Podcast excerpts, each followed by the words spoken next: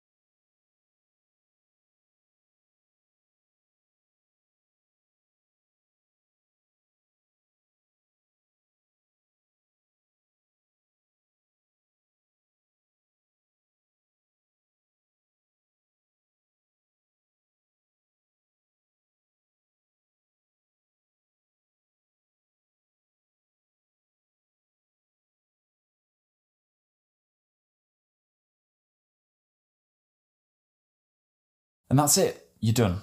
If you weren't able to complete today's run or you had to stop at certain points, then please don't feel demoralized because it's not easy starting something like this from scratch. This is a journey, and the journey isn't always plain sailing. The most important thing is to not let your hard work go to waste. Bouncing back quickly from little setbacks on your journey is what's going to help you to get the results that you want. And setbacks are there to test your character, but we learn the most from these. So from now on, there's going to be more long runs of 20 minutes or more. We don't want you to go off too fast because you might get an injury or put yourself off from running.